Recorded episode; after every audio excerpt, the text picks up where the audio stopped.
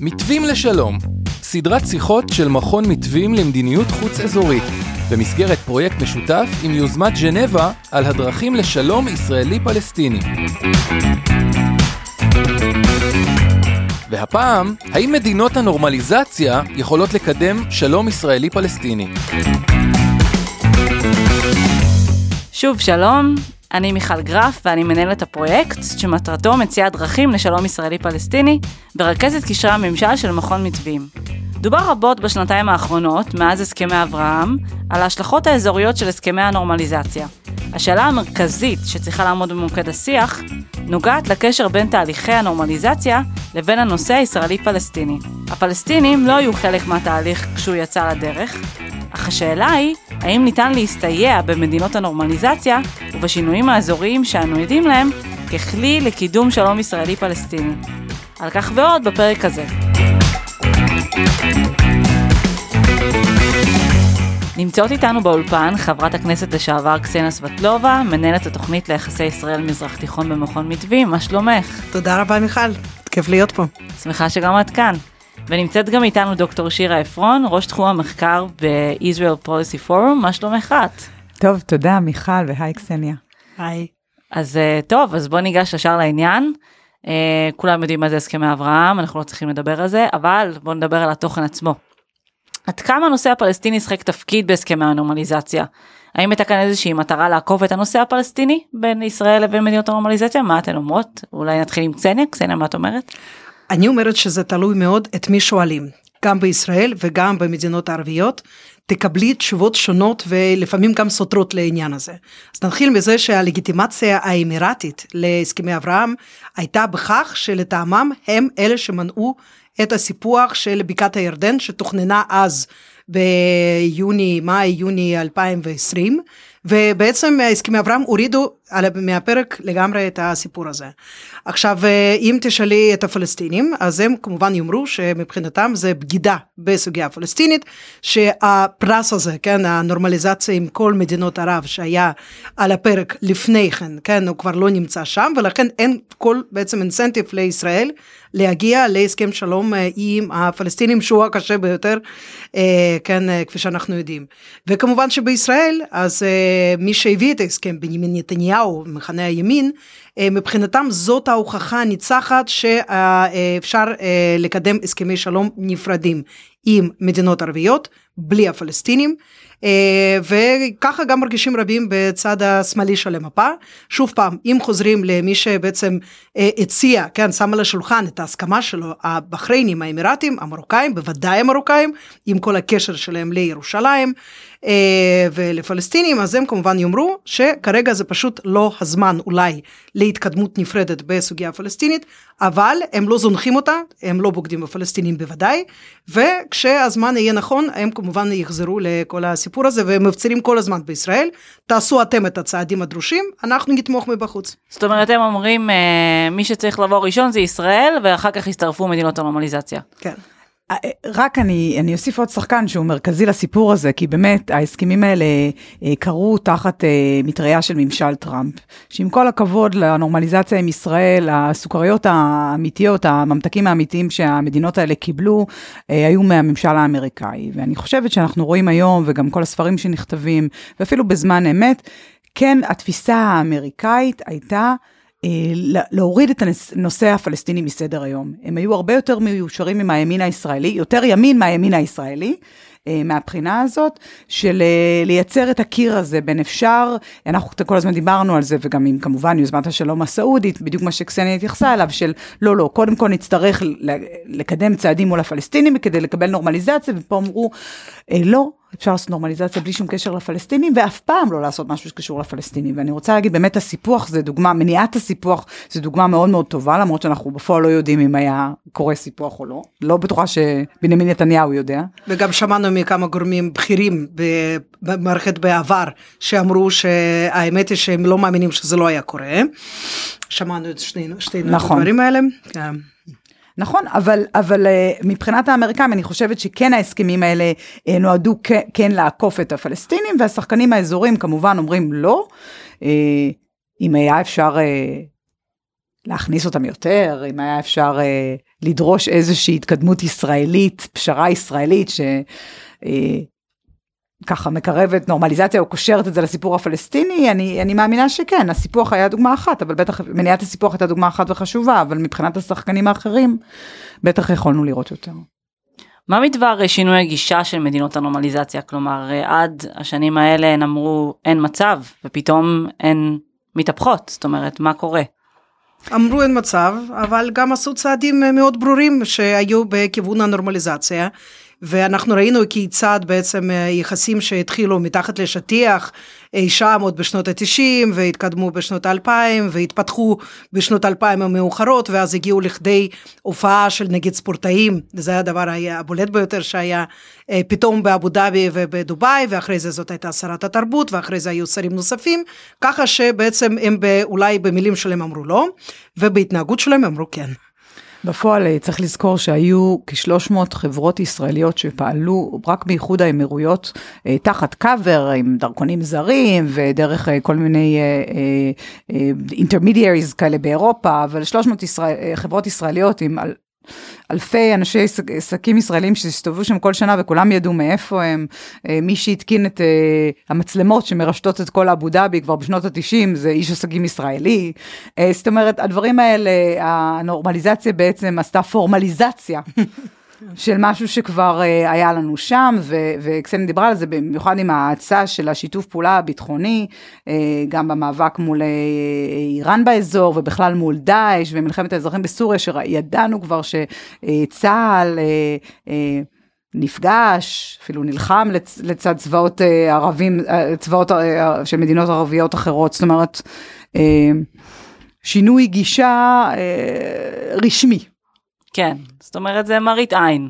ומרוקו, סליחה, גם צריך לציין שמרוקו בכלל, היא גם לא חלק אה, פורמלי מהסכמי אברהם, כי היא אומרת, אנחנו כבר היה לנו נורמליזציה עם ישראל, ורק החזרנו את זה. אני זוכרת סיפור מרתק משנת 2002, כאשר uh, סעודיה, מדינה שבאופן פורמלי לא הצטרפה עדיין להסכמי אברהם, אבל uh, אם היא לא הייתה נותנת את ברכתה, כנראה שגם האמירויות ובמיוחד בחריין, אה, לא היו אה, מעיזות לעשות את הצעד הזה לבד, בלי הגב שלה. אז ב-2002 אמ, סיפור אה, שככה התפרסם בעיתונות הסעודית ובערבית, פתאום מגיע ארגז של ציוד רפואי ישראלי, תוצרת הארץ, לאיזשהו בית חולים סעודי. והם פותחים שם את הארגז ורואים, אוי ואבוי, הם רואים made in Israel. וזה היה וואו, ואיך זה הגיע, וזה, אבל אם אנחנו מסתכלים על הדאטה של לשכת המסחר הישראלית, כן, ומשרד הכלכלה, רואים שכבר בשנת 2002 היה לנו מסחר, כן, באופן רשמי עם סעודיה, של אה, משהו אז היה צנוע, זה עמד על כחמישה מיליון אה, דולר, שזה זה כמובן לא כל הסכום, כי היה כאמור אינטרמידיארס וכל הדברים האלה, והציוד הזה עבר דרך קפריסין עם חותמות של made in Cyprus, רק שהפעם שכחו לשים את התווית, אבל בפועל הכל היה, כן. זה כל משחק של אה, כן. פרד ומשול. זה היה בעיצומה של אינתיפאדה, זה תפס המון כותרות, כי אה, איך האויב הציוני מצליח בעצם, כן, להכניס את הציוד שלו, את הידיים שלו, כן, אל תוך קודש הקודשים, לבתי חולים הסעודים, הכל היה בהסכם, מי, שידע, מי שהיה צריך לדעת כמובן ידע מזה, מי שלא אה, היה צריך לדעת פרסם את הידיעות האלה, אה, זהו בעצם כן, אבל אה, כמובן שאין מה להשוות בין הנפח, נפח של מה שהיה אז, לדברים אדירים ממש, מהפכניים שקורים בהקשר הקשרים הבילטרליים בין ישראל למדינות ערביות. אז איך בעצם הפלסטינים נכנסים לפה? מה הזווית הפלסטינית בכלל על הסכמי אברהם ואיך הם נכנסים לתוך התמונה? תראה, הפלסטינים, אה, שאפשר להבין שהסכמי אברהם נחתו עליהם ככה אחרי ארבע שנים של ממשל טראמפ, שהיו מכה אחרי מכה אחרי מכה אחרי מכה. זאת אומרת, אה, הפסקת התמיכה האמריקאית שהייתה התמיכה המשמעותית ביותר לסוכנות הפליטים של האו"ם לפלסטינים, אה, אונר"א, סגירת ממשלי, משרדי אש"ף בוושינגטון, ביטול סגירת הקונסוליה לפלסטינים במזרח ירושלים. אתם זוכרים את התוכנית הזאת, השלום של טראמפ, Peace to Prosperity? קראתי שבעצם אם קראתם אותה, ואני קראתי כל, אה, כל מילה, ובפרספקטיבה פלסטינית, אני לא אומרת פרספקטיבה ישראלית, פרספקטיבה פלסטינית זה, זה מכתב כניעה. באמת, פשוט מכתב כניעה, ואז הגיע הסכמי אברהם, שמבחינתם הם ראו אותם כתקיעת סכין בגב. על ידי המדינות הערביות, כי הם אמרו, הדבר היחיד שיש לנו עוד כתמריץ סיכוי שישראל תעשה הקרבות לטובתנו, זה התקווה, הנהייה להשתלבות במרחב, שנוכל להבטיח שיהיה להם נורמליזציה, כמו היוזמה הערבית והסעודית, נכון, הבטיחו שלום עם 57 מדינות ערביות ומוסלמיות, אם ת, ת, תביאו שלום הפלסטינים, וזהו, משכו להם את זה מתחת לשטיח, וגם יש אלמנט באיחוד האמירויות באופן ספציפי, של מוחמד דחלן, שהוא בשנים האחרונות אויב מושבע של מחמוד עבאס, הנשיא הפלסטיני, נראה כבוחש בכל הסיפור הזה, זה נכנס הפוליטי, האישי והאזורי. אני רוצה גם פשוט להזכיר שהתגובה הפלסטינית הייתה זהה מאוד, אם לא יותר חריפה, בימי קמפ דיוויד. והסכם השלום שבא בין אה, מצרים לישראל, למרות שהוא כלל את הנספח הפלסטיני, את ההתייחסות לסוגיה הפלסטינית, להבדיל מהסכמי אברהם, אבל גם אז אה, היה זעם אדיר נגד מצרים, וזרקו את מצרים אז מהליגה הערבית, והיה סמי חרם, חצי חרם כזה, כן, על מצרים, אנחנו שוכחים מהדברים האלה, ונדמה לנו שהזעם הזה הוא ייחודי, והוא ספציפית מוכוון גם בגלל היריבות הפוליטית בין ההנהגה הפלסטינית הנוכחית לבין סעודים ואמירתים, אבל לא ככה העניין. הפלסטינים מאז ומעולם התנגדו להסכמי שלום בילטרליים בין ישראל לעולם הערבי, כן? אז זה לא, זה משהו שאפשר היה נגיד לצפות, הדבר הזה מוכפל. אה, בגלל שיש יריבות אישית וחוסר הבנה מוחלט אה, בין הסעודים לאמירתים לאבו מאזן, מחמוד עבאס, והדבר הזה לא עומד להשתנות, כן? אז הרבה מאוד אנשים שאני מדברת איתם בצד השני, בבירות ערביות, הם אומרים, תקשיבי, כן, זה כרגע אין מה לעשות, יש את ההנהגה הנוכחית, קשה לנו איתה, אנחנו גם לא מבינים מדוע אחרי שנתנו כל כך הרבה שנים סיוע נדיב מאוד לפלסטינים, שחלקו הגדול, כפי שאנחנו יודעים, הסתיים ככה כן בכיסים הפרטיים של אנשים כאלה ואחרים. Uh, מדוע הם יורקים לנו בפנים בצורה כזאת? הם לא מבינים את הזעם הזה, הם לא מבינים את, המתקפות הבוטות האלה, uh, ואומרים בסדר, כשתתחלף ההנהגה אז נראה, נשקול את הצעדים שלנו ואנחנו בהחלט לא מוותרים על העם הפלסטיני, ולראיה כמובן אה, עכשיו הריצה מהירה של אמירויות למועצת הביטחון של האו"ם בעקבות המלחמה, אה, הלחימה בעזה, מבצע צבאי. הם רצו עם עוד כמה מדינות לא ערביות, ממש אה, עוד ביום הראשון כדי לכנס דיון מיוחד במועצת הביטחון, כדי לדון בתוקפנות ישראלית בעזה. אבל כן, כן. שיר. לא, אני חושבת שקסניה מעלה פה נקודה מאוד מאוד חשובה, שזה גם לא ייחודי וגם התגובה הפלסטינית היא... ואנחנו יושבים פה בפודקאסט של אה, מתווים וכולנו רוצים לקדם שלום ישראלי פלסטיני אבל התגובה הייתה כל כך ילדותית כל כך לא מחושבת וכמובן אה, אחר כך הם היו צריכים לזחול ולהחזיר אה, שגריר אבל מבחינת האינטרסים היא לא שיחקה לטובתם וגרמה לעוד יותר דחייה של המדינות האלה מההנהגה הפלסטינית. אז שירה את הזכרת קודם את מוחמד דחלן. שזה בעצם יוצר מתח בין מדינות הנורמליזציה לבין אה, הפלסטינים, זאת אומרת איך אפשר לגשר את הדבר הזה בכלל, אם בכלל. אני מאלה שנוטות, אה, וקסניה פה הייתה פוליטיקאית בעברה, אני מאמינה שבסוף יש לנו פה עניינים של אה, אינטרסים, ואם הם מספיק ימצאו, ימצאו אה, אינטרסים שמתיישבים אחד עם השני, הם ידעו להסתדר ולמצוא את מקומם. קודם כל, סיפור ההמשכיות ב, ב, ברשות הפלסטינית הוא סיפור שהוא, כולנו צריכים לחשוב מה יקרה שם. אבו מאזן בן 87, מעשן נונסטופ. אה, זה נכון, אבל uh, בסוף גם, גם הוא בסביבה טובה uh, יגיע לאיזושהי חלופה. מה זה אומר על הדור הבא? מה זה אומר על היחסים של המדינות האלה? ואני כן מאמינה שלמדינה כמו איחוד האמירויות, עם כל הכבוד להשפעה של מוחמד דחלן שם, הוא לא יקבע בסוף מה המדינה הזאת תעשה. יש את היריבות הפוליטית מולו, ויש גם את, ה, את היריבות הזאת שקסניה הזכירה בין ההנהגה עצמה של המדינות האלה. וברגע שאפשר יהיה להזיז מהדרך את, את, את המחסום הזה, יהיה הרבה יותר קל לעבוד יחד. אבל זה כמובן בהנחה שההנהגה הפלסטינית הבאה אה, תהיה יותר אה, נוכל לעבוד איתה, וזו הנחה שהיא מאוד קשה לעשות. אין ודאות כזאת בכלל. אנחנו רואים להפך, הקצנה מאוד משמעותית של הדור הצעיר, שבדרך כלל בכל המדינות העולם, בכל החברות, הדור הצעיר בדרך כלל מביע עמדות אה, יותר קיצוניות, ככה זה גם בחברה הישראלית כמובן. אבל ביחס למדינות המפרץ, יש זעם עצום עדיין, כן, זה לא נעלם לשום מקום. לאחות את הקרע הזה, אני לא יודעת מה בדיוק צריך לקרות כדי, שזה, כדי שבאמת זה יבוא לפועל. בינתיים, מה שכן אנחנו כולנו מתלבטים, כן, כיצד ניתן ליצור איזושהי סינרגיה בין הטרק הישראלי-פלסטיני לבין הסכמי אברהם. כדאי, כן, אה, להיכנס בהידברות עם כל הנציגים הפלסטינים באשר הם. אה, כמובן אלה שמקובלים על מדינת ישראל, לא מתנועת החמאס, כן, אבל יש גם החברה האזרחית, שישראל בכל כוחה מנסה לשים את המסמר האחרון על היחסים שלנו איתם, מוציאים מחוץ לחוק כל מיני ארגונים, שלא בהכרח אולי היה צריך לעשות את זה, אה, וצריך יהיה לנסות איכשהו להסביר, כן, ש... אה, במקביל לחשיבות לישראל של ההסכמים הישראלים הפלסטינים, הסכמי אברהם זאת עובדה.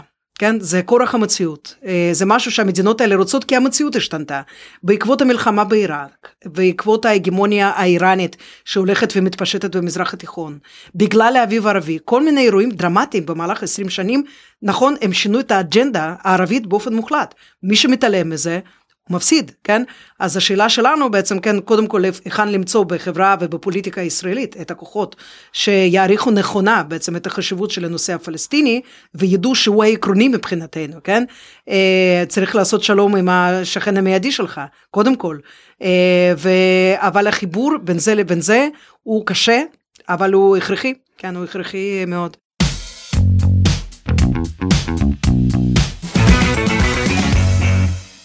אז זאת, זה מוביל אותי לשאלת השאלות, האם בכלל ניתן למנף את מדינות הנורמליזציה לטובת הסכם שלום ישראלי-פלסטיני? זו באמת השאלה, ואני חושבת שקסניה התחילה עם זה, והמסגור שלך הוא טוב, כי זה נורמליזציה ולא רק הסכמי אברהם. הסכמי אברהם הם מה שהם, אני חושבת שיש להם, אה, בעוד בישראל, וגם במדינות החתומות עליהם, יש להם תדמית מאוד מאוד טובה, אצל הפלסטינים רק השם הזה, הסכמי אברהם, הוא מעורר קונוטציות מאוד מאוד שליליות, אבל הנורמליזציה היא פה. וזה עניין של זמן, גם עם הסעודים וגם עם האינדונזים, כרגע לא אולי עם העיראקים mm-hmm. וגם העומנים, והתהליכים הם יותר איטיים ממה שאולי כאן היינו רוצים אה, לראות, אבל זה רק עניין של זמן. וכדאי מאוד לחשוב על הסינרגיה הזאת ואיך מביאים אותם ביחד. אחת ה, אחד הדברים זה, אה, בהמשך למה שקסניה אמרה, שצריך לפתח את השיח, זה לא רק שיח, צריך להדגים גם לפלסטינים איך הם מקבלים אה, בנפיץ אמיתיים, הטבות אמיתיות, והם לא קיבלו. עד היום הפלסטיני הממוצע לא קיבל שום בנפיט. אז אפשר להגיד, איך אתם לא מצטרפים, יש לכם פה הזדמנות, איך בדיוק? הם יכולים לייצא, הם יכולים לייבא, הם יכולים לנסוע אה, לעבוד שם. אה, יש רעיונות מאוד מאוד קונקרטיים, אנחנו בזמנו דיברנו, ב-IPF אמרנו, הייתה תוכנית ישנה כזאת משנות האלפיים, אולי לפתח אזור סחר חופשי בשטח C, בבקעת הירדן, שממנו יוכלו הפלסטינים לייצא למפרץ. זה בנפיט. מישהו צריך לעשות, יש לזה מחיר פוליטי בישראל, זה מחיר פוליטי שלדעתי הציבור הישראלי ישלם בשמחה תמורת נורמליזציה עם עוד מדינה. בשמחה. אבל uh, צריך לעשות אותו. אפשר uh, uh, להשתמש עוד יותר בירדנים ובמצרים uh, בשיתופי פעולה uh, נוספים. אני אתן לך דוגמה להזדמנות שלמשל, ש, ש, שלא מיצינו.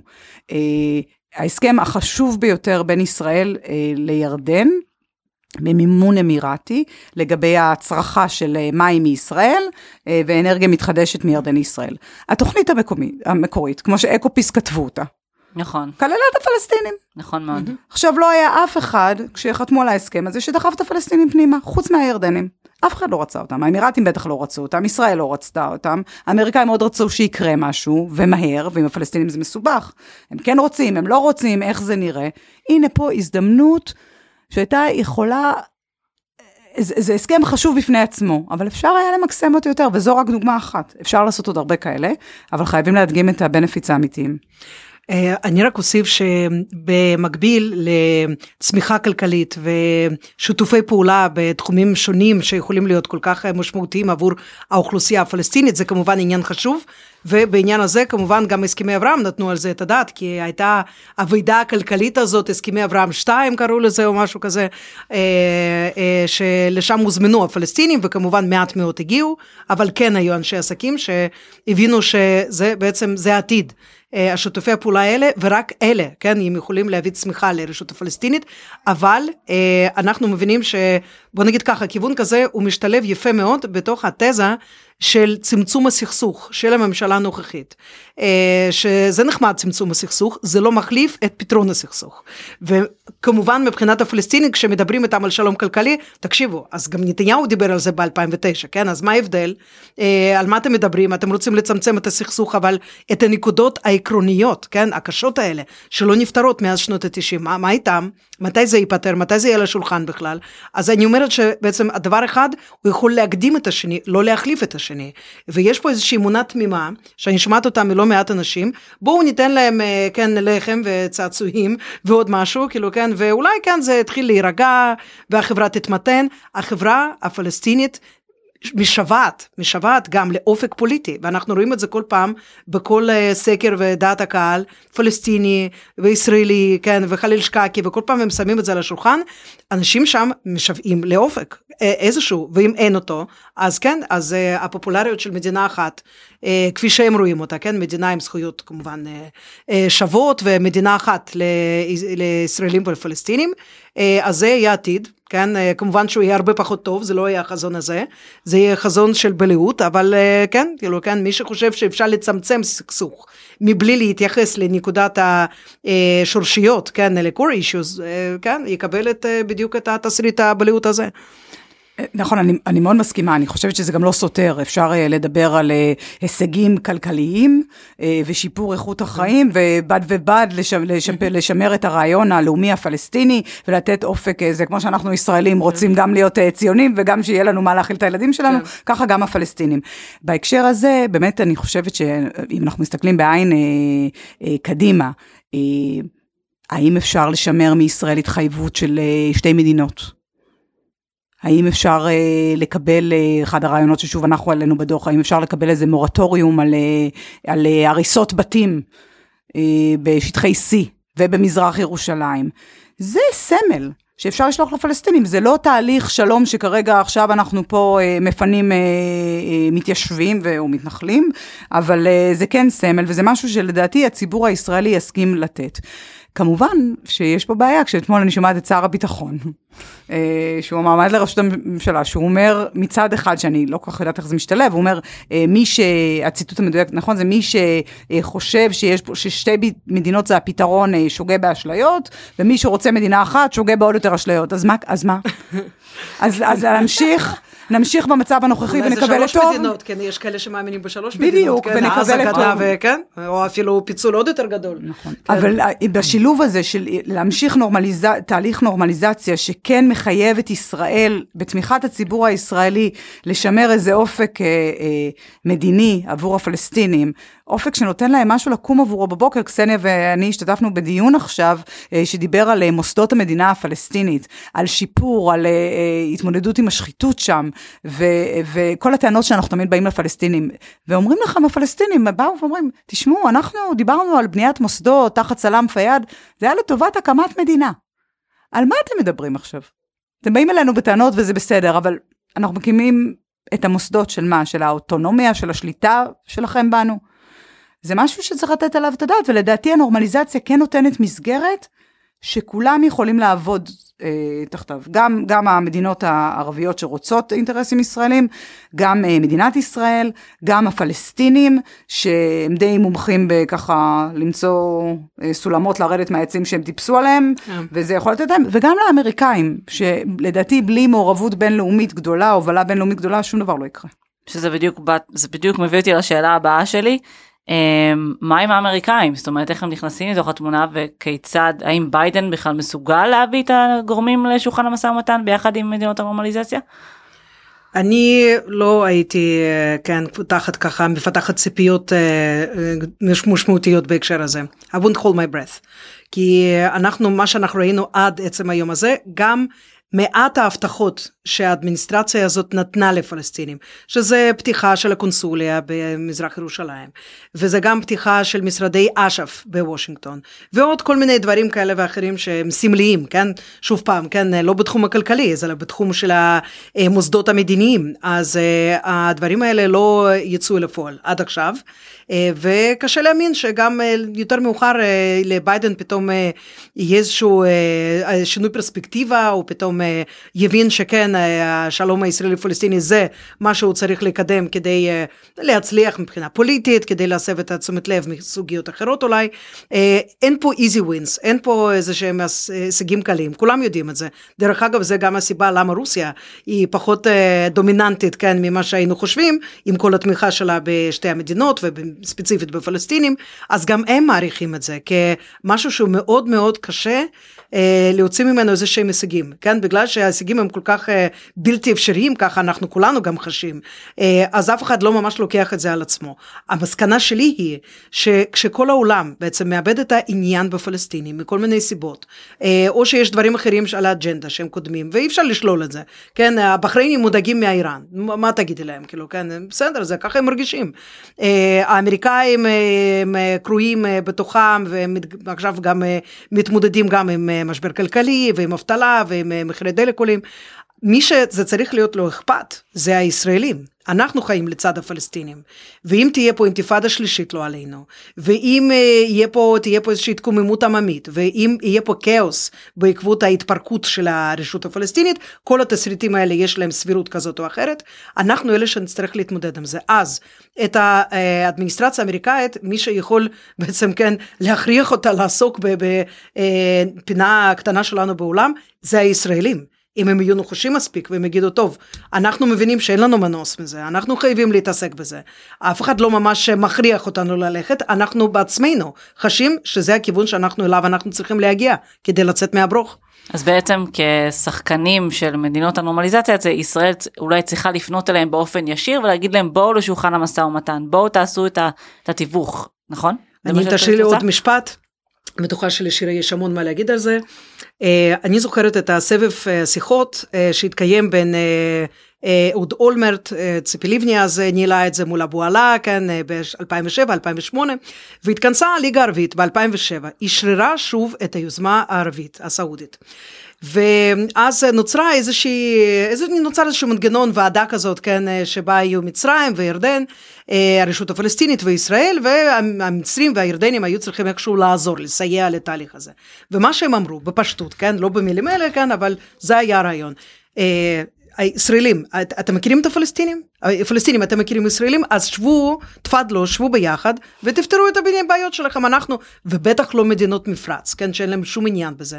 לא ניכנס לסוגיה היכן צריך לעבור אה, ביוב שנגיד אה, נזרם מקלקיליה, והיכן צריך לעבור הגבול, ומה צריך לעשות בירושלים. אתם צריכים להסתדר לבד, אנחנו נתמוך מבחוץ, סבבה? זה בעצם המולטילטרליזם כזה, כן, שהוא עוטף, הוא מסייע, אבל הוא לא יעשה את העבודה בשבילנו. כן, זאת אומרת, העבודה בסופו של דבר היא של ישראל ושל הפלס... הפלסטינים ביחדיו. והכיוון ה...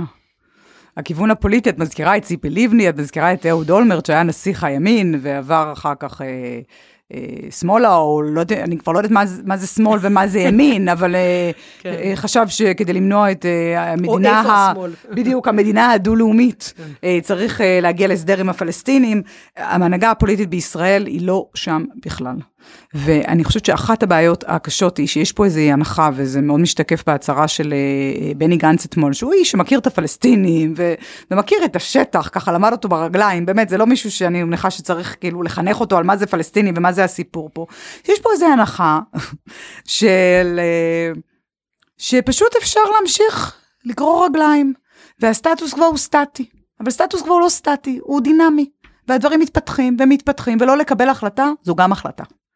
וזו החלטה שהיא יותר מסוכנת מלקבל החלטה אחרת, כי אנחנו בעצם נגררים ולא, ולא בוחרים. ולכן אני עדיין חושבת שיש תפקיד למדינות הנורמליזציה, כלומר בפנטזיה שלנו, בוא נדמיין, שסעודיה אומרת, אגב, זה ניכנס לתפקיד האמריקאי, סעודיה מחכה לנשיא הבא, האמריקאי שיהיה רפובליקני, וייתן להם נשק שביידן עם כל הכבוד וכל הככה אה, ניסיון לאחות את הקרעים לא ייתן להם גם היום. אם אני סעודית זה מה שאני עושה לפני נורמליזציה עם ישראל, מחכה לרפובליקני שייתן לי מה שאני רוצה. ואז אומר, אתם יודעים מה?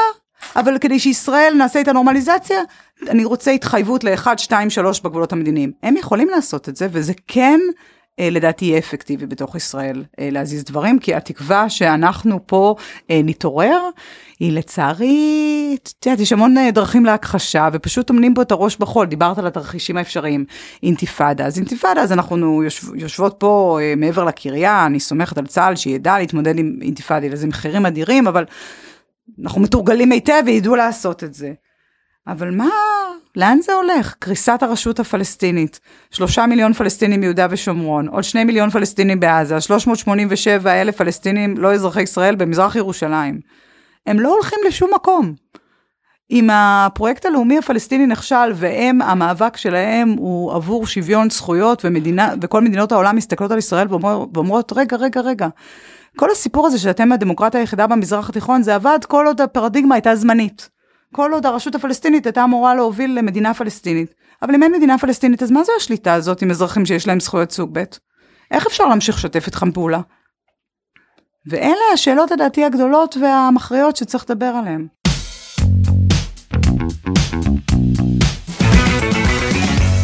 אה, לצורך העניין אה, כמה מילים על בני גנץ אה, וכל גנרל אחר בדימוס או אזרח שמושפע מהראייה הצבאית הביטחוניסטית כן אז יש את האופטיקה מאוד מאוד מסוימת ועם כל זה שבני גנץ מכיר את הפלסטינים, הוא מכיר אותם, איך נאמר, אחרת, כן? מאשר אנשים שהם היו אזרחים ומכירים אותם כחוקרים, כעיתונאים, כאקדמאים. אה, דרך הקנה. כן, האופטיקה הצבאית, הביטחונית, היא כמובן צריכה להיות נוכחת והיא מאוד משמעותית. אי אפשר שהיא תחליף את כל ה, אה, בעצם הניסיון הנוסף שהצטבר בתחום הזה, אה, את כל הזוויות האחרות שקיימות. אה, אי אפשר פשוט שאנחנו נתעלם מהם ונגיד, טוב, אז צה"ל, שהוא יקבע בעצם, כן, מה יהיה עם הפלסטינים. צה"ל צריך לבצע מדיניות של הממשלה. אם בעצם הראייה הזאת של צה"ל קובעת מה המדיניות של המשטרה, אנחנו בבעיה, כי אנחנו פשוט אה, אה, מפסידים אה, את כל ההזדמנויות האחרות אולי שנקרות אה, בדרכנו, כן, ואנחנו במתווים נתנו את הדעת על כך לא פעם, ואני זוכרת שאחרי האביב הערבי גם כתבנו איזושהי, איזשהו מסמך שנקרא הזדמנויות בשינוי. אנחנו מתקרבים עכשיו לעידן הזה ברשות הפלסטינית, ששם יהיו הזדמנויות, יהיו גם טלטלות, יהיו גם הזדמנויות, אסור לפספס את זה. האם uh, חלופת השלטון בגדה המערבית היא הזדמנות בעצם, או שאנחנו צריכים לדאוג מזה? צריך לדאוג מאוד, כי אנחנו נכנסים אל הלא נודע, אנחנו ממש נכנסים אל תוך משהו שיכול להיות לגמרי מפחיד אה, ומטלטל עבור הפלסטינים וגם עבורנו, אבל כמו שגם האביב הערבי, כן, אנחנו מיהרנו בישראל קצת, כן, במיוחד בממסד הביטחוני, שהם אה, מיד אה, דיברו על הסכנות הגדולות, ומהיה, ונכון שהיו סכנות בהחלט, אבל מבחינת הקשר שלנו עם המצרים, עם מצרים, עם ירדן, עם מדינות האחרות, האביב הערבי דווקא היה מבחינת דחיפה לשיפור של יחסים עם ישראל, כן?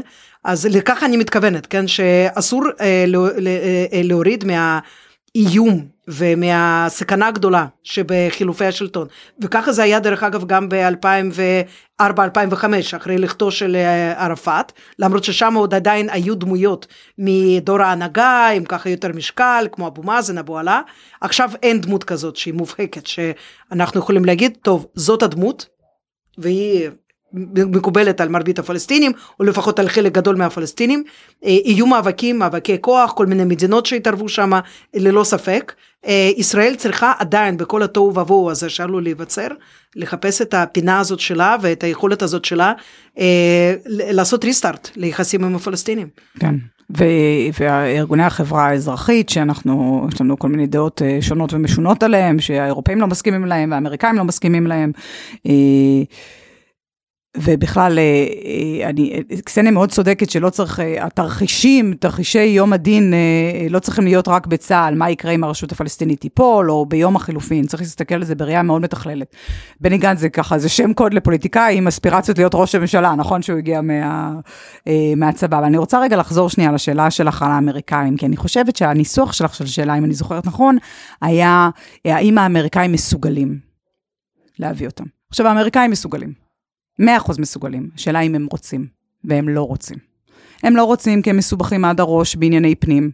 עם uh, באמת קרעים שאני לא זוכרת כאלה בין, המפה, בין שני צידי המפה הפוליטית, ואינפלציה. והנשיא ביידן באמת, באמת, באמת uh, רואה את עצמו עכשיו כעל מי שעל כתפיו מוטלת האחריות למנוע מלחמת עולם שלישית. עם מה שקורה ברוסיה. האזור הזה הוא פשוט לא בסדרי העדיפויות שלו בכלל. הנסיעה הזאת לסעודיה הלכה, כמו שהולכים לבנק להוציא כסף, הולכים לסעודיה להוציא נפט. הייתה לזה מטרה אחת, האזור הזה פשוט לא מעניין אותם. הם uh, משאירים פה כמובן נכסים, אבל, אבל הפחיתו. התחרות הגדולה, רוסיה, רוסיה הייתה אמורה להיות המעצבנת, המפריעה, אבל התחרות היא בעצם מול סין. ופתאום האתגור התפיסתי, אנחנו חוששים משימוש בנשק גרעיני שוב. זאת אומרת, אנחנו חוזרים אחורה, עשורים אחורה. אה, והאמריקאים מבחינתם מרגישים שאין פה, אה, זה לא בראש סדר העדיפויות שלהם, וסיכויי ההצלחה מאוד מאוד קלושים. אבל הספי מה שאמרת הוא כן נכון. כלומר, אם ישראל הייתה פה הנהגה שאומרת, תשמעו, זה האינטרס שלנו, ואנחנו רוצים, ותעזרו לנו לעשות את זה, אגב, כמו שהיה באוסלו, כמו שהיה, האמריקאים יתגייסו. הם בטח ובטח יכולים. אבל עוד יוזמת אה, אה, שלום כושלת שתהיה על שמם, לא תודה. אז בעצם זה תלוי בנו.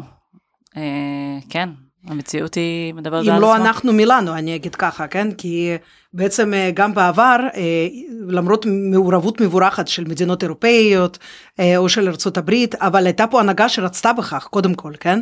והאמינה שעם קשיים כאלה ואחרים, אבל הדרך הזאת היא הכרחית. היא לא קלה, אבל היא הכרחית, ו- ובסופו של דבר צריך להתקדם בה. כי כל פעם כששואלים אותי, טוב, תקשיבי, אז ה-two state solution, אולי זה כבר ירד מהפרק, ואולי זה לא רלוונטי לעידן שלנו, ויש את כל התיאוריות האלה על צמצום הסכסוך, או פדרציה, או קונפדרציה, ואני תמיד אומרת להם, למה להמציא את האופניים? למרות שהמציאו אותם די מזמן, אבל זאת עדיין הצורה המקובלת של האופניים, נכון? אפשר לשכלל את האופניים, אפשר לשפר אותם את האופניים, אבל זה בעצם המודל הוא זה, כן? אז אה, לא המציאו בינתיים משהו טוב יותר, אני לא רואה לפחות, כן? ואני ממש לא מתעלמת מהקשיים שרק הולכים וגדלים. ככל שהאוכלוסיית המתנחלים אה, כמובן הולכת וגדלה, ובצד הפלסטיני השלטון שם נחלש, אה, אבל אין עדיין, אני פשוט במצב של לית ברירה, ומי שחושב שזה איכשהו ייפטר מעצמו, אם רק ניתן להם כמה פירורים של אה, פה מחסום שיעבוד יותר שעות ושם נגיד אה, כל מיני הקלות אה, כאלה ואחרות שם כרגע זה עדיין מינורי מה שביידן הביא בנסיעתו לבית לחם כשהוא נפגש שם עם מחמוד עבאס. מדובר בממש פירורים. נכון שבמצב שאין לך מה לאכול גם פירור הוא משהו אבל הוא כמובן לא יציל אותך כמובן לאורך טווח. אז צריך לעשות צריך לפעול אנחנו חסרים בזמן, אנחנו כבר עכשיו אה, אפשר, שעת האפס מתקרבת בעצם, כן, מבחינת החילופי שלטון ברשות. אה, צריך לעשות את הכל כדי לקראת אה, הרגע הזה בעצם, כן, אנחנו, יהיה לנו קצת יותר יציבות, לפחות כלכלית, גם בעזה וגם בגדה. הממשלה, אני כן רואה שהיא, בוא נגיד ככה, מתכוונת לעשות צעדים בכיוון הנכון. אבל בינתיים זה baby steps, זה צעדים מאוד מאוד קטנים. וכן, עם הבחירות המתקרבות, זה כמובן חוסר ודאות אחד גדול, לכן אני חושבת שכל אזרח ואזרחית צריכים לעשות את הבחירה שלהם בצורה מושכלת, כשהראייה היא בעצם כן לטווח ה... אפילו אני לא אומרת שהוא טווח ארוך, זה הטווח הבינוני עד קצר. שינויים גדולים שעומדים להתרחש אצל שכנינו הפלסטינים. כן. אבל, אבל אני כן, זאת אומרת, אני לא, אני חושבת שאחת הבעיות העיקריות זה שאנחנו כל הזמן הלוואי והיינו יכולות רק, נכון, להחליט מי תהיה ההנהגה פה ומי תהיה ההנהגה שם, וככה פותרים את העניין, אבל בהיעדר שזה לא המלצת מדיניות ככה, שיש בכוחנו לא לכתוב ולא לאכוף. אני כן חושבת שיש פוטנציאל לקשור את המשך הנורמליזציה להתקדמות אה, בזירה הפלסטינית. אם יש, הייתה לנו אסטרטגיה מתכללת, בשאיפה אמריקאית, בהנחה שהיא לא תגיע מישראל.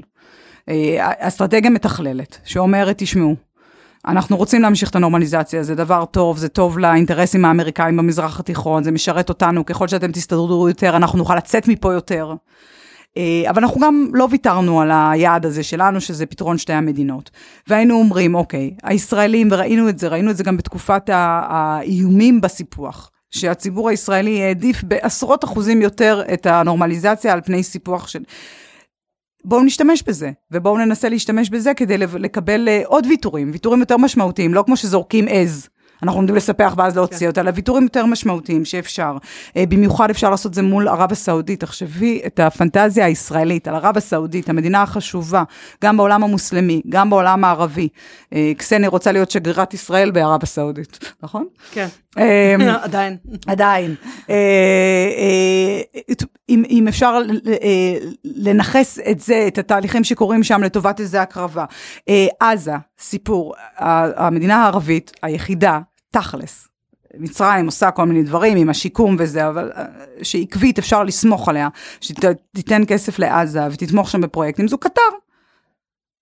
מי שרוצה שייכנסו עוד שחקניות, אולי אפשר לעשות עוד פרויקטים בעזה, אפשר, אולי אפשר, הנה דוגמה לפרויקט. כל חורף בעזה אה, מתים אה, אה, תושבים וצריכים להתפנות מבתיהם אה, בעקבות שיטפונות.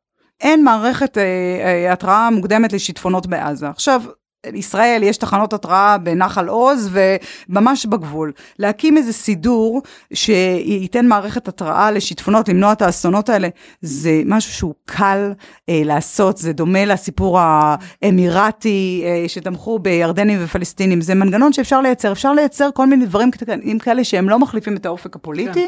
אבל נותנים איזושהי דוגמה. אה, כמובן דיברנו על אה, מצרים אה, וירדן, שלוודא שהם מעורבים בהכל, אה, לוודא שהפלסטינים הפלסטיני הממוצע מרוויח משהו מההסכמים, וגם ההנהגה הפוליטית שלהם אה, מרוויחה. אה, וגם יש איזו דוגמה שהיא קצת משעשעת, אני שמעתי שמרב מיכאלי אמרה שההסכם לפתיחת מעבר אלנבי היה תוצאה מבקשה של המרוקאים. אני לא יודעת כמה המרוקאים ביקשו והיו מעורבים, אה, אבל זו דוגמה חיובית להראות, לתת למדינות האלה לקחת קרדיט. זה דווקא טוב. זה קושר אותם וזה הופך אותם ל, ל, לפחות אה, אה, נגד הפלסטינים, או לפחות יותר איתם.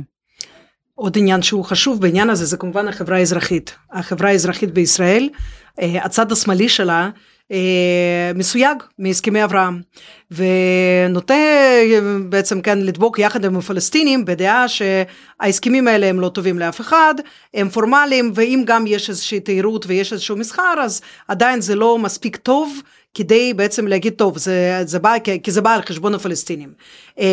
ובמדינות רבות של המפרץ לא מכירים את ארגוני השלום הישראלים, לא מכירים את כל הפעילות שנעשית פה, ארגוני זכויות אדם, ויש שם חברה תוססת וצעירה שרוצה גם להיות בקשר, גם לשתף פעולה, גם להגיע למטרה משותפת בעצם של קידום של הסוגיה ופתרון של הסוגיה הפלסטינית.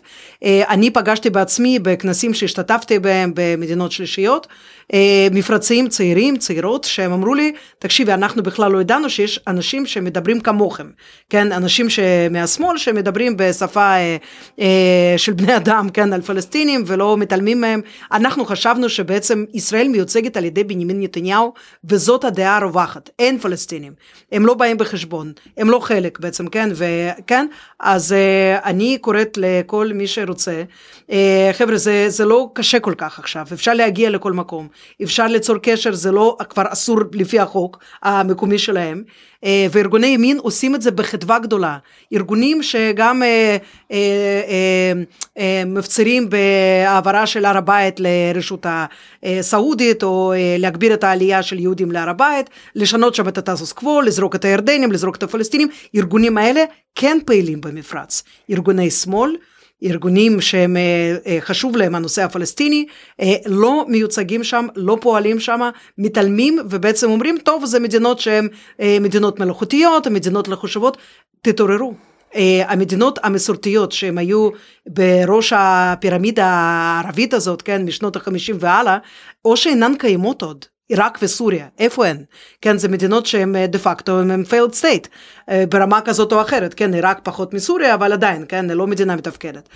מדינות כמו מצרים, כן, מדינות כמו מצרים הן כמובן שעדיין שם ומדינות יותר חזקות, אבל ממוקדות במשברים הפנימיים, סכסוכים עם השכנים, מצרים מול אתיופיה למשל, שזה מעסיק אותה מאוד, ודברים אחרים.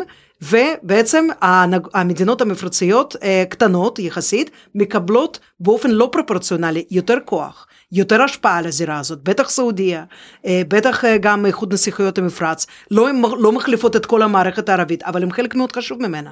ולכן מי שרוצה בעצם, כן, למצוא שותפים בצד השני, אפשר לעשות את זה, כן, אה, צריך רק לחפש, צריך להשקיע בזה זמן, ולא צריך להסתכל על המדינות האלה רק כעל ארנק, ששם אנחנו נבוא לשם כדי לבקש תרומות, וחוץ מזה לא מעניין אותנו, כן, מה, מה הולך שם. יש שם חברה תוססת צעירה, אנחנו רואים אותה, היא לא מאשרת בעצם, כן, את ה... את הוויתור הזה על העניין הפלסטיני, היא לא, לא מוכנה לזה. Uh, היא מתייחסת ב, גם בספקנות uh, להסכמי אברהם, אנחנו רואים את זה אחרי כל uh, סקר, uh, ככה כבר במהלך שנתיים. התמיכה דווקא יורדת, וזה דווקא בזכות אותם האנשים שהם ביקורתיים, ביקורתיים כלפי ישראל, ביקורתיים כי הנושא הפלסטיני לדידם בעצם כן הולך ונעלם ולא מקבל יחס מספיק. אז יש כאן הזדמנות בעצם להשתמש בנגיד הסכם עתידי עם הסעודים ולגייס אותם לנושא הפלסטיני. האם זה נכון? בטח, בטח שזו הזדמנות, ואני חושבת שזה יכול לקרות, אבל שוב, זה לא ייעשה לדעתי בלי הובלה בינלאומית, אה, כנראה אמריקאית, וזה צריך להיות קשור למשהו הרבה יותר גדול. הסעודים מעצמם, בגלל שיקולי פנים שיש להם, בגלל ההובלה שלהם בעולם הערבי והעולם המוסלמי, והם לא יכולים לראות, כאילו הם לגמרי, גם ככה הם נראים ככה, מפקירים את הנושא הפלסטיני רק לטובת איראן ו- וטורקיה, במידה כזו או אחרת. אה, הם לא התנדבו מעצמם לעשות את זה. הם, ואני פוגשת סעודים, מדברת עם סעודים, אומרים, אנחנו הצענו את יוזמת השלום הסעודית, או יוזמת השלום הערבית, מעולם לא הגבתם, מעולם לא זה. עכשיו, נכון, זכויות טיסה אה, פורמליות, זה אומרים, אנחנו עושים משהו, אנחנו עושים, תנו לנו משהו. כדי שזה יקרה, צריך לדעתי פה, או באמת הנהגה ישראלית אחרת, שזה הכיוון שלה, ועל זה אני לא בונה, או הובלה אמריקאית. יכול להיות אירופאית, אבל אמריקאית אני חושבת שזה, זה, ו, והם לא שם כרגע. יכול להיות שאחרי בחירות אמצע. יכול להיות שאחרי שהמלחמה באוקראינה תיגמר, ומי יודע אם היא תיגמר, או תהפוך לאיזה משהו שחיים איתו. יכול להיות שהאמריקאים יצליחו להגיע להסדר מול סין, אבל יש כל כך הרבה סדרי עדיפויות בזירה הבינלאומית לפני שזה יקרה. ואין דחיפות מבחינת הסעודים, כי אם תחשבי על זה, מה שקורה היום, הסעודים מקבלים מישראל הרבה ממה שהם רוצים גם ככה. אז למה לשלם את המחיר הפוליטי ולקחת סיכון? אם אפשר לקבל לא רק אה, חבילות אה, ציור כן. רפואי, אפשר, אנחנו יודעים על ביקור, ביקורים של אנשי עסקים ישראלים, פגסוס. כמובן. פגסוס כמובן, ביקורים של ביטחוניסטים. אה, דיווחים, שיתוף פעולה מודיעיני, ישראל עכשיו בסנטקום, אימונים צבאיים משותפים. אבל אני מדברת דווקא על דעת הקהל פה, שירה, כי אני חושבת שדעת הקהל שהיא לא לטובתנו כרגע ולא לטובת ההסכמים, אנחנו רואים את זה בבירור מהסקר האחרון של הוושינגטון אינסטיטוט. נכון. אה, ושם זה מפחיד האמת, כן? כי אנחנו רואים כיצד תוך שנתיים אה, צנחה התמיכה העממית הזאת, אפילו במדינות הנורמליזציה, ובטח במדינות שהן לא מדינות נורמליזציה. אגב, גם, אה, גם ירדן ומצרים. כן, כמובן, גם ירדן ומצרים, אבל גם מדינות אחרות במפרץ שהן לא חלק מהסכמי אברהם. זה צומח, זה צונח שם, כן, כי אנשים רוצים לראות את הקשר הזה, כן, בין הטרק של ישראל המולטילטרלי עם המדינות הערביות, לבין הטרק הישראלי הפלסטיני. הם חשבו שאולי הם יראו צעדים יותר קונקרטיים, עכשיו כשיש כבר נורמליזציה והכל טוב, אפשר יהיה גם להתקדם עם הפלסטינים, אנשים בפירוש ציפו לזה. השאלה היא למה הם ציפו לזה, כן? בדיוק. לא נאמר על זה שום דבר כאמור בהסכמי אברהם, אבל אה, הייתה ציפייה שאולי באקלים החיובי הזה, אולי משהו יתקדם יותר מהר, וכשראו שזה אה, אה, לא אה, קורה, וראו מבצע אחד בעזה, ואחרי זה עוד מבצע בעזה, כן? ושום דבר באמצע, אז הצמיחה יורדת, אנחנו צריכים להסיק מזה מסקנות בעצם, כן? ולהבין, הציבור הזה, היכן הוא? האם אנחנו, האם הוא נגיש? האם אנחנו יכולים לדבר איתו? לפנות אליו? אה, ושוב פעם, עכשיו כשאפשר לפגוש, נגיד, את הסעודים, בטח במדינות שלישיות, גם במדינות ערביות, את האמירתים, בחריינים, אצלהם בבית, אצלנו בבית, כן? אני לא חושבת שיש איזושהי סיבה בעצם, כן, למחנה השלום, לא נקרא לזה רק שמאל, כי יש גם אנשי שלום רק, לא רק בשמאל, אה, למחנה השלום הישראלי, אין שום סיבה בעצם להדיר רגליים ממדינות הנורמליזציה, בטח מרוקו, גם מפרץ, ולחפש שם שותפים, שותפים בעצם אה, מטרות משותפות. זו לגמרי תפיסה אופטימית שאני בעדה ואני חושבת שאנחנו צריכים לעשות צעדים אה, פרקטיים, קידום שלום ישראלי פלסטיני ביחד עם מדינות הנורמליזציה. אז uh, נסיים כאן, תודה לשתיכן, קסניה, חברת הכנסת לשעבר וראש תחום מזרח תיכון במכון מתווים, תודה רבה תודה לך. תודה רבה. ושירה עפרון, דוקטור שירה עפרון, ראש תחום המחקר ב-Israeli Policy Forum, תודה רבה גם לך, תודה מיכל. ונתראה בפודקאסט הבא. אינשאללה. ביי להתראות.